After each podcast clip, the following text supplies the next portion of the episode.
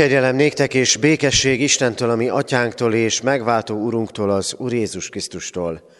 Ámen. Mindenható Úrunk, Istenünk, áldunk téged az élet titkáért és csodájáért, hogy újra és újra rácsodálkozhatunk a körülöttünk lévő teremtett világra. Köszönjük, Urunk, azt a rendet, amit alkottál, amit létrehoztál. És köszönjük, hogy minden élő tőled kapja az életét. Urunk, hálásak vagyunk neked megtartott életünkért, a magunk kihívásai között, azért, hogy megállhat, tarthat az életünk. Köszönjük neked, ha új távlatokat nyitsz, és köszönjük neked, hogy a nehéz időkben is reményel akarsz eltölteni bennünket, időt készítesz arra is, hogy különösképpen is figyeljünk rád, lélekben keressünk téged, és belőled merítsünk. Urunk, megvalljuk előtted védkeinket, mulasztásainkat, hogy tévegünk, mert nem keressük, máskor meg nem is találjuk a Te utadat. De köszönjük, hogy nem hagysz minket igéd nélkül, hanem ma is szólni akarsz hozzánk, ezen a vasárnapon is, otthonainkban, és így szerte a világon. Így kérünk, Urunk, nyisd meg szívünket, értelmünket. Hadd legyünk készek arra, hogy befogadjuk üzenetedet. De könyörű rajtunk, Urunk, hogy ne csak szellemi, lelki élmény legyen a Te igéd üzenete számunkra, hanem indítson cselekvésre, döntésre melletted.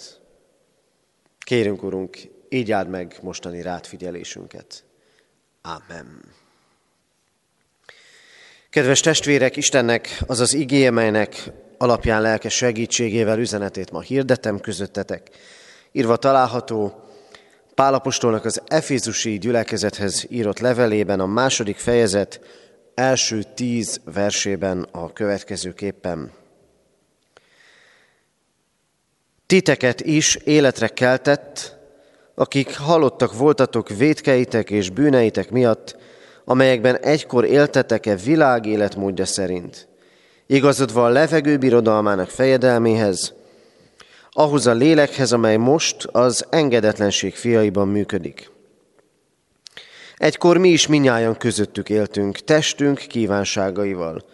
Követtük a test és az érzékek hajlamait, és a harag fiai voltunk természetünknél fogva éppen úgy, mint a többiek. De Isten, gazdag lévén írgalomban, az ő nagy szeretetéért, amelyen minket szeretett, hogy minket is, akik halottak voltunk a vétkek miatt, életre keltett Krisztussal együtt, kegyelemből van üdvösségetek, és vele együtt feltámasztott, és a mennyei világba ültetett Krisztus Jézusban, hogy megmutassa az eljövendő világban kegyelmének mérhetetlen gazdagságát, irántunk való jóságából Krisztus Jézusban. Hiszen kegyelemből van üdvösségetek hit és ez nem tőletek van, Isten ajándéka.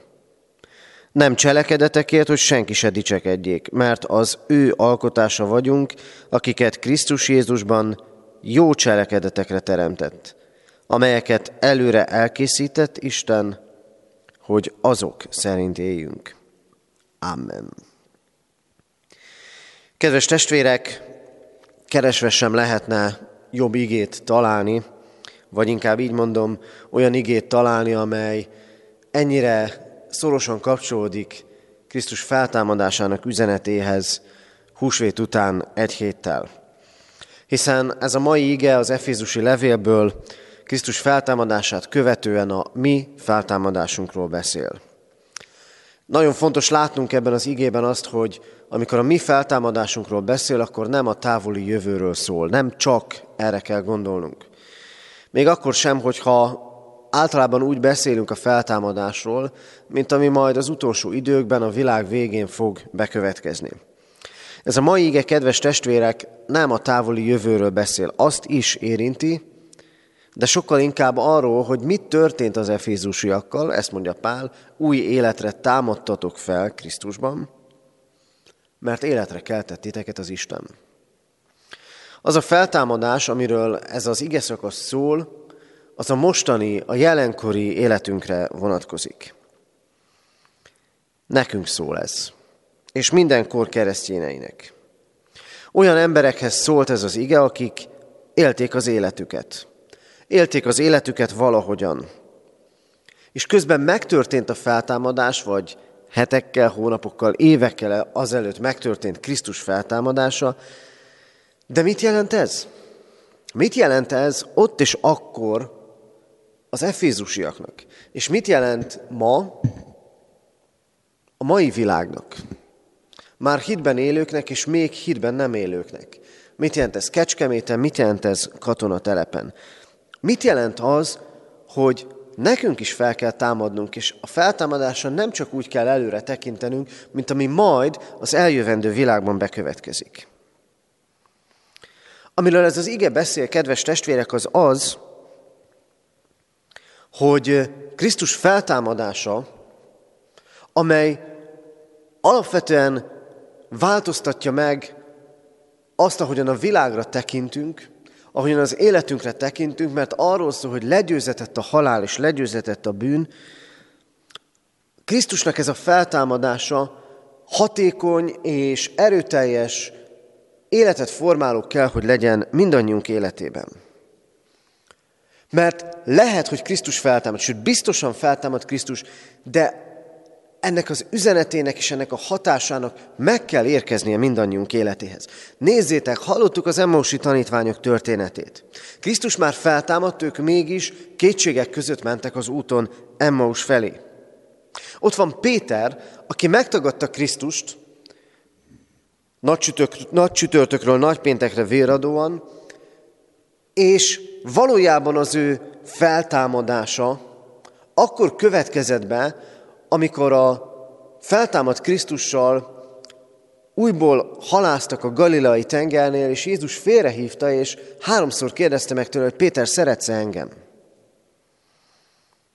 Igen. Krisztus feltámadása után szükségünk van arra, hogy nekünk is legyen feltámadásunk. Sőt, Krisztus feltámadása teszi lehetővé azt, hogy mi is feltámadjunk. A mai igénk azt üzeni, kedves testvérek, hogy a feltámadt élő Krisztus már ebben a földi világban, a földi viszonyaink között új életre támaszt fel bennünket. És azt a megdöbbentően erős üzenetet küldi először is számunkra az Efézusi levél ezen szakaszán alapoz, az ezen szakaszára alapozva, hogy Krisztus nélkül halottak vagyunk. Krisztus nélkül halottak vagyunk. Nagyon kemény üzenet ez. Mert minden porcikánk talán tiltakozik rögtön ez ellen. Hogy lennék én halott? Hogy lennék én halott, mikor élem az életem, és teszem a dolgaimat? Hogy lennék én halott, mikor igyekszem helytállni az élet minden területén, a családomban, a munkámban, Igyekszem helytállni a háztartásban, a kertben, az élet minden területén. Hogy lennék én halott, mikor látható eredményei vannak az erőfeszítéseimnek? A halottak nem tudnak cselekedni.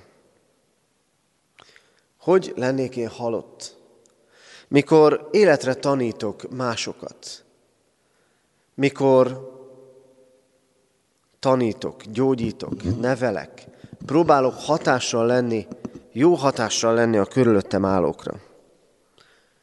Hívőként és nem hívőként, hogyan és miért lennék én halott? Az ige pedig ezt mondja. Krisztus nélkül halottak vagyunk. A lelki halál állapotában vagyunk. Abban az állapotban, hogy nincs életünk, örök életünk. És mit mond az ige? Nem azért vagyunk halottak, mert nem tudunk cselekedni. Nem azért vagyunk halottak, mert képtelenek vagyunk az életre. Életre valók vagyunk.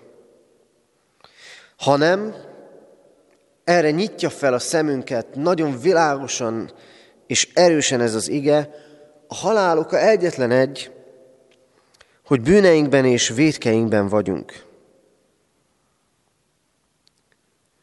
Mert vannak védkeink. Mert vannak rendezetlenségeink. A halál oka az, hogy bűneinkben és védkeinkben vagyunk. Emlékszem, még kezdő lelkipásztor koromban, amikor ismerkedtem a gyülekezeti szolgálatokkal, és köztük a lelkészi hivatalnak a dolgaival is, meg kellett ismerkednem az anyakönyvekkel. Köztük a halotti anyakönyvvel, a temetési anyakönyvvel is, és egész döbbenetes volt olvasni a halálnak az okát. Ki miért halt meg.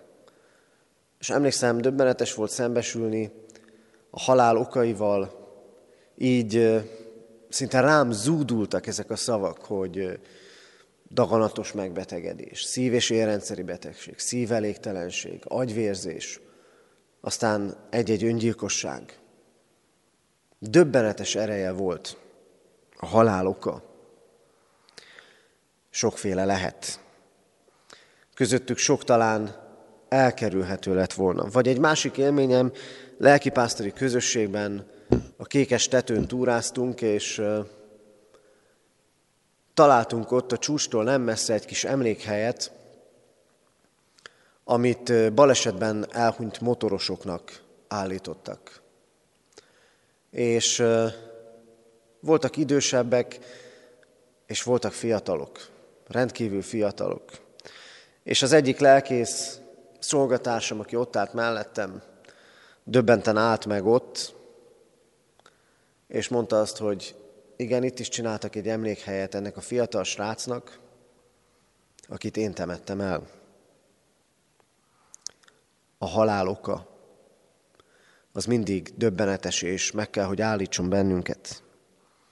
És akkor a mai igénk ezt mondja nekünk, azért vagyunk a halál állapotában, mert bűneinkben vagyunk.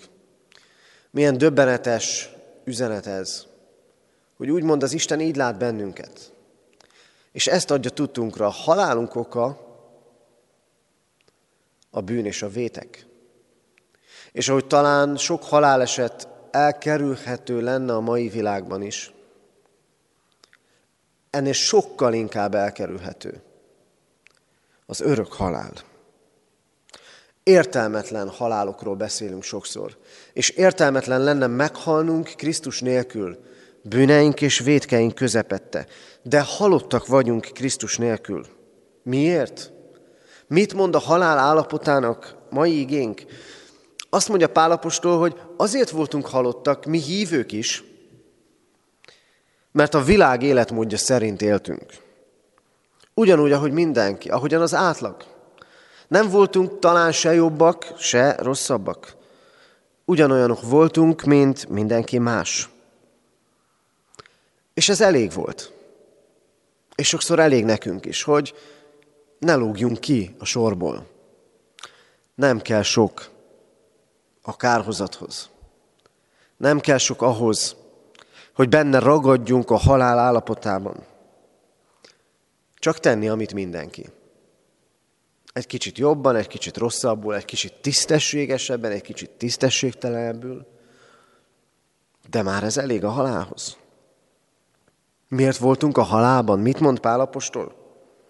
Azt, azért voltunk a halál állapotában, mert a testi vágyaink és az érzékeink, az érzékiségünk volt az, ami meghatározó volt. Igen, a vágyaink. Nem a vágyak rosszak önmagukban. Azok viszik előrébb a világot.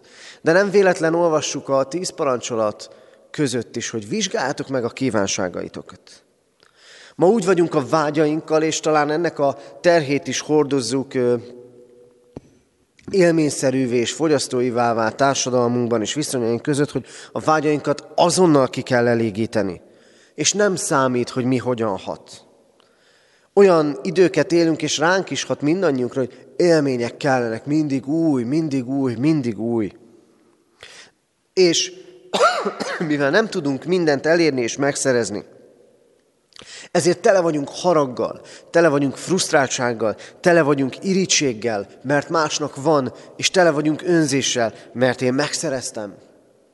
Kedves testvérek, ha ezeket fölfedezzük magunkban, akkor igenis, ott vagyunk bűneinkben és vétkeinkben, mert a bűn és a vétek a Szentírás szóhasználata szerint céltévesztés, hogy elvétjük az életnek a célját, hogy, hogy nem azt tartjuk fontosnak, ami igazán értékes és fontos. Az Isten azt mondja, ha így gondolunk, hogy ha vágyak vezér, gondolkodunk, ha a vágyak vezérlik kizárólag az életünket, akkor a halál állapotában vagyunk. De az Isten életre kelti az embert. Harcot folytatunk az életért. A megélhetésért. Harcot folytatunk a járványügyi helyzetben az életért. Harcot folytatunk azért, hogy az élet ne csak létezés legyen, hanem minőségi legyen. És közben azt látjuk, hogy annyi területén a világnak, hogy az élet utat tör magának. Emlékeztek talán a tiszai cián szennyezésre. Azt mondták, évtizedek kellenek ahhoz, hogy a folyó élővilága helyreálljon. És megdöbbentően hamar helyreállt a folyó élővilága. Vagy emlékezünk arra, néhány évvel ezelőtt is itt Bugac mellett leégett az ősborókás. És az élet utána utat tört magának. Manapság pedig felvételeket lehet látni arról, hogy hogy tér vissza az élet kikötőkbe, hogy jelennek meg vadállatok városokban, azért, mert nem járnak ki az emberek a kijárási tilalom miatt. Az élet utat tör magának, és az élet bennünk is keresi a kitörési lehetőségeket. Élni akarunk, és ez jó. Mert az Isten nagyon bölcsen elhelyezte bennünk az életnek a vágyát. És azt mondja, hogy az élet az Krisztusban van. Hogy amikor vágyunk az élet többségére, hogy több legyen, hogy teljesebb legyen és minőségi legyen, akkor az fantasztikus módon találkozik azzal az isteni szándékkal, hogy ő életet akar adni nekünk. Az élet utat tör magának. Csak az a baj, hogy az életet nem az élet forrásánál és az élet teremtőjénél, az Istennél keressük. Csak az a baj,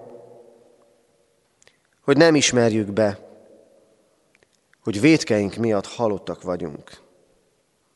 Pedig csak ennyit kellene tennünk. Mert Krisztusban új életet ad az Isten. Isten életre kelt bennünket. Isten kelt életre bennünket. Szeretetből és irgalmából. Krisztussal együtt életre keltett.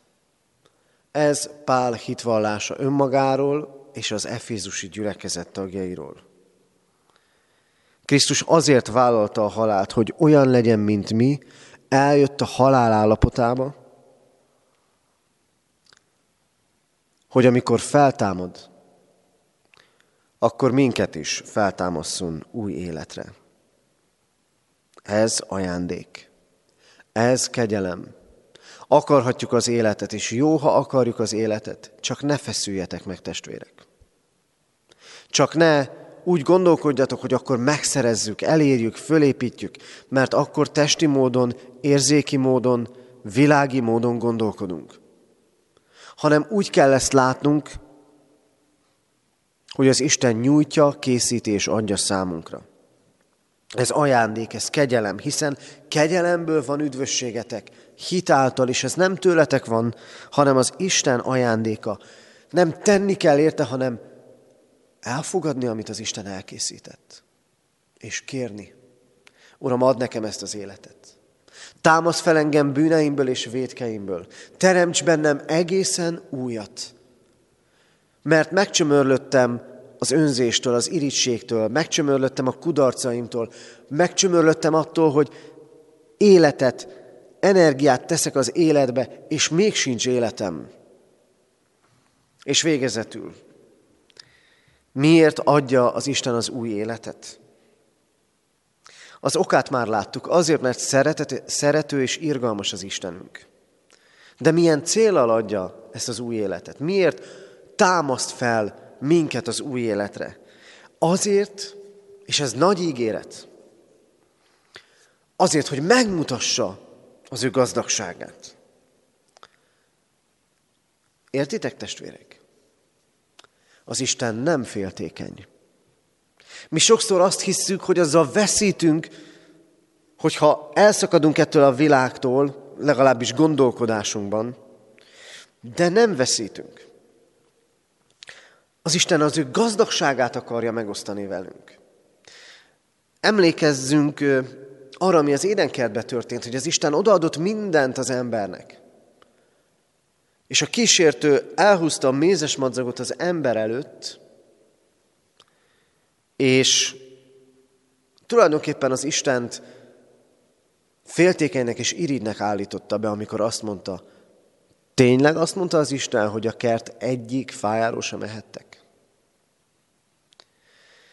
A sátán ma is így dolgozik. Csak ma úgy mondja, hogy ha követed az Istent, egy csomó mindenről le kell mondanod, mert az Isten egy beszorított életre hív téged. De nem. Az ige azt mondja, hogy az Isten egy gazdag életre hív.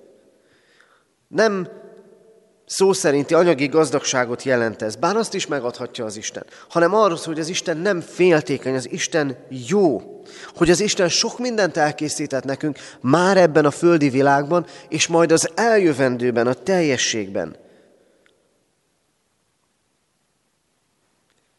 De ehhez új élet kell. Ehhez az kell, hogy bevalljam, hogy Krisztus nélkül halott vagyok. És Uram, adj nekem életet Krisztusban. Ezt az imádságot kell kimondani.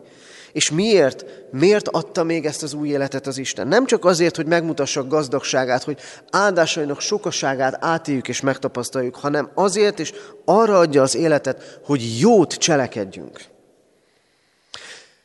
Nem az az Isten szándéka, vagy nem úgy hív minket az Isten életre, hogy ha majd jót teszünk, akkor kikerülünk a védkeinkből, és lesz örök életünk, hanem mivel ő feltámaszt minket a bűneinkből és a védkeinkből, ezért felszabadít arra, hogy jót cselekedjünk. Igen, az Isten felszabadít arra, hogy jót cselekedjünk. Hogy jót cselekedjünk a családunkban. Hogy ne bántsuk egymást hogy legyünk megértőek, de határozottak és iránymutatók. Igen, az Isten arra támaszt fel, hogy jót cselekedjünk, önkéntes munkában és szolgálatban. Hogy tisztességgel és becsülettel végezzük el a ránk bízott munkát. Az Isten arra hív, hogy jót cselekedjünk. Hogy ne bántsuk egymást. Ezt készítette nekünk az Isten. Mi jót tettél ma? Vagy mi jót fogsz tenni ma a családodban?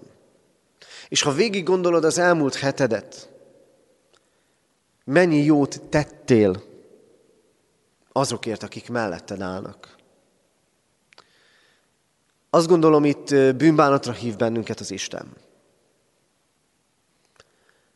Hogy sokszor a jót akartuk, és mégsem azt tettük. Nem lett jó eredménye. Azt hiszem, bűnbánatra hív minket az Isten abban a tekintetben, hogy mennyire voltunk önzetlenek. Mennyire volt bennünk a készség, a szívesség és a jóság. De az Isten új életre támaszt fel, ma is, hogy jót cselekedjünk. Kedves testvérek, Krisztus feltámadta halálból, és minket is új életre támaszt fel.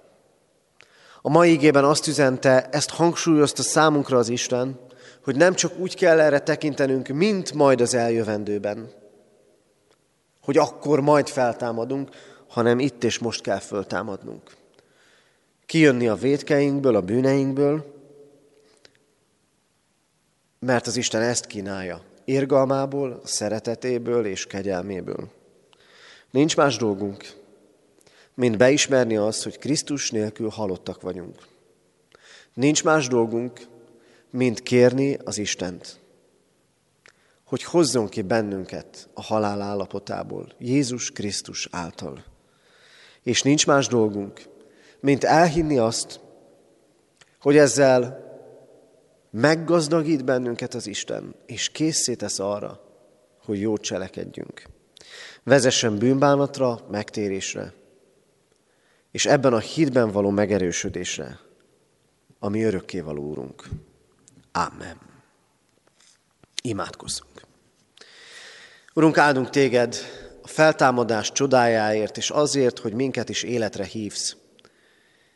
Látod, Urunk, mennyi mindent mozgósítunk az életért, azért, hogy jobb, teljesebb és igazabb legyen. Látod, hogy mennyi vágy van bennünk, mert tudjuk, hogy az élet több a létezésnél, és mégis annyiszor látjuk kiperegni kezeink közül az életet. Könyörgünk most hozzád, Urunk Istenünk, hogy támasz fel minket bűneink és védke, bűneinkből és védkeinkből, hogy ne igazodjunk ehhez a világhoz, hogy ne az érzékek, a testi vágyak legyenek a meghatározók, hogy ne a világ életmódjához igazodjunk, és ne világias módon gondolkodjunk. Kérünk, Urunk, áldj meg bennünket Krisztusban való új élettel. Kérünk, hadd ismerjük meg gazdagságodat, és hadd tudjuk cselekedni a jót, amelyre elhívtál mindannyiunkat.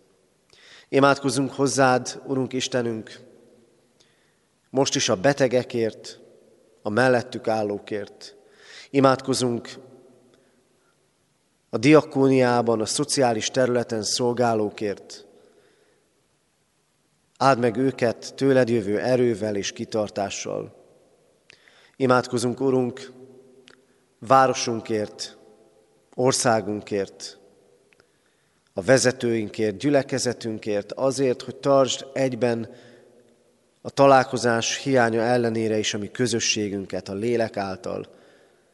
Imádkozunk, Urunk, hogy jöjjön el a felüdülés ideje, hogy újra együtt lehessünk a Te gyülekezetet közösségében.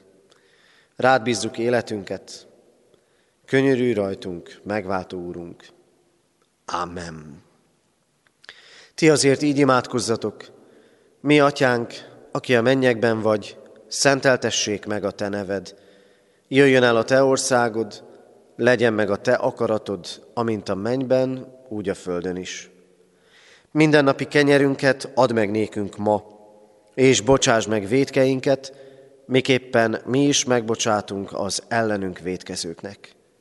És ne vigy minket kísértésbe, de szabadíts meg a gonosztól, mert tiéd az ország, a hatalom és a dicsőség, mindörökké. Amen. Mindezek után Istennek népe áldjon meg téged az Úr, és őrizzen meg téged.